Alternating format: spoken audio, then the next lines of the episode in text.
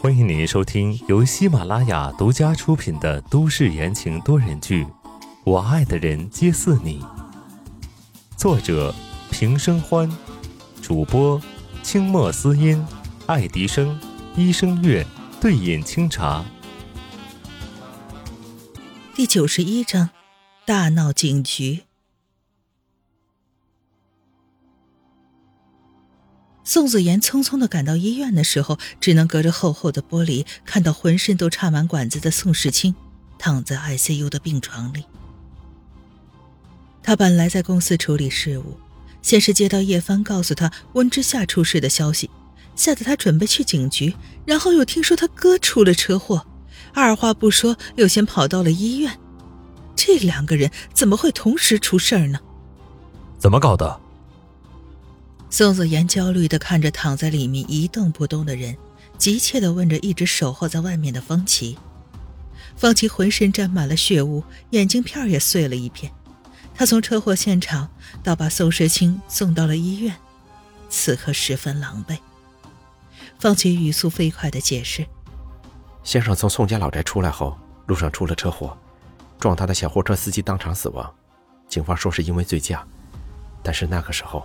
刚好先生在给我打电话，车被人动了手脚，现在车已经报废，什么都查不出来了。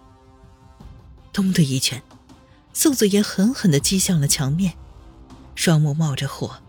查，务必查清楚，这个节骨眼上想要动手的就那么几个，挨个查。方琦了然，立刻走到一边拨打电话。宋子言也拿出手机，现在他哥昏迷不醒。他准嫂子可不能出事儿啊！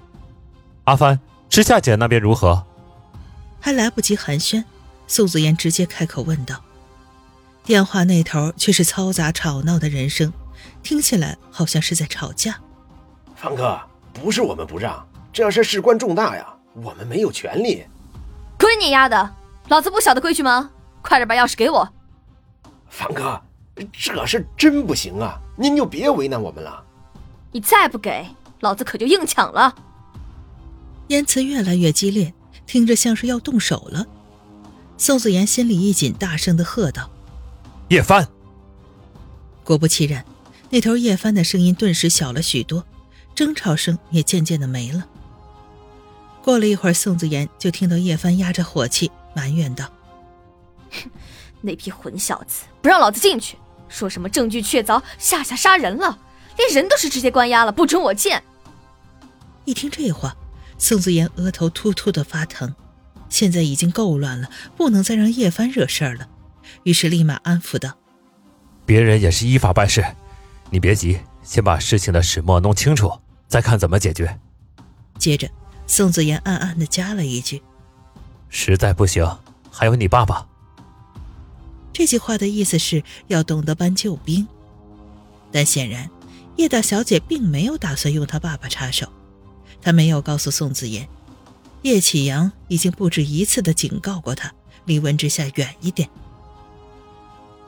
警局里，叶帆瞟了一眼已经被他撂倒的三四个警察，收起手上揍人的动作。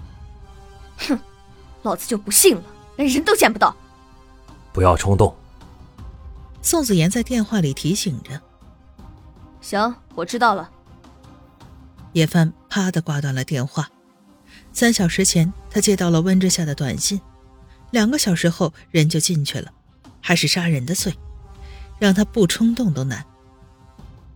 叶帆抓过椅子，狠狠往地上一怼，然后坐下，脸上阴沉的要命，冷冽的看向周围的警察：“半个小时之内，我要见到人，不然后果自负。”平时虽然叶帆跟大家打打闹闹。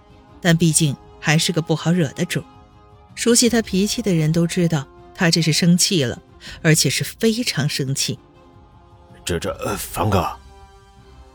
叶帆的下属试图上前跟他交涉，可还是话没出口，就被叶帆一眼瞪了回去。大家面面相觑，叶帆却稳坐在中央，闭起了眼睛。过了一会儿，叶帆提醒道：“还有二十分钟。”宋子妍不是让他不要冲动吗？他现在可是给足了时间了，一点都不冲动。帆哥，你别呀！帆哥，有事好商量嘛，你这让兄弟很难办啊！快起来吧，帆哥。周围劝说声不绝于耳，叶凡丝毫不动。他不动作，其他人也不敢动他。要是弄出什么三长两短，得罪的可是东港叶家。十分钟。叶帆凉凉的提醒道。墙上的时钟滴答滴答作响，警觉鸦雀无声。一分钟。叶帆睁开眼睛，站起来，开始活动手脚。其他人顿时紧张起来。秒针稳稳的指向十二，时间到。叶帆一脚踢开刚才坐的椅子，低吼道：“你们自找的！”说完，正要动作，一声威严的怒喝从门口处传来：“给我住手！”叶启阳铁青着脸进来，看到自家无法无天的女儿，就觉得胸闷气短。你胆子真是越来越大了，敢在这里闹！跟我回去！我不！叶帆梗着脖子和叶启阳反抗。我今天见不到夏夏是不会走的，叶局长，你手下的人都是怎么办事的？还预谋杀人，证据确凿。警局怎么做事是你来指导的。叶启阳气得脑仁子都疼，对着刚刚在自己后面进来的一个警察道：“张正清，把人给我带回去。”叶帆瞬间炸毛：“你离我远点儿！”他拳脚功夫很是厉害。但是警局里只有一个人他打不过，就是那个张正清。几下，叶帆就被张正清紧紧的反锁住了双手。叶帆大怒：“张正清，你给老子松开！”张正清沉默不语。叶启阳黑着脸将人直接带走，临走撂下一句话：“注意方法，查清楚。”负责这个案子的队长顿时心领神会。如果不把事情查得清清楚楚，估计这位小祖宗是不会罢休的。更何况温之夏背后的关系错综复杂，这完全是一个烫手的山芋啊！这头警局里闹得翻天覆地，医院那头也不怎么好过。从宋时清进入 ICU 开始，不断的有人打电话过来，都在询问是不是宋家大少爷出事儿了。大家只知道出车祸的车是宋时清的，却不敢肯定里面坐着的人是不是他，逼得方琦到最后不得不把手机关了。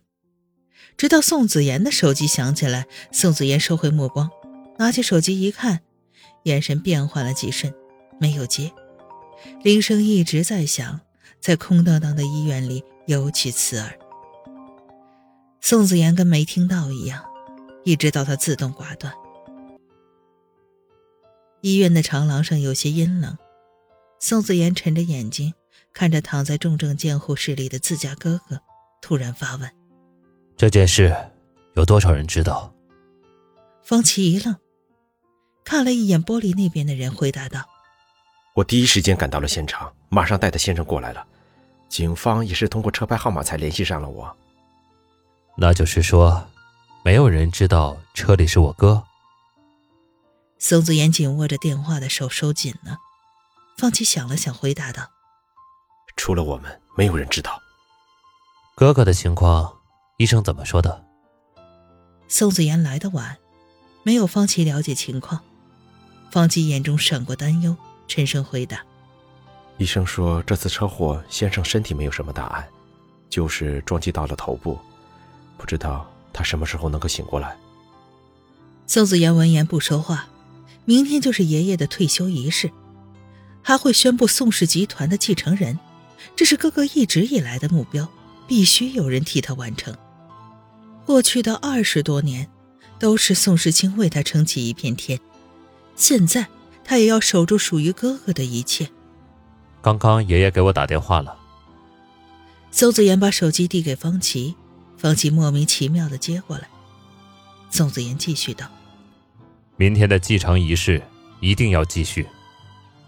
方琦微皱起了眉头。可是先生，宋子言转头看向昏迷中的宋时清，两张一模一样的脸，一张脸无知无觉的睡着，一张脸满是坚定。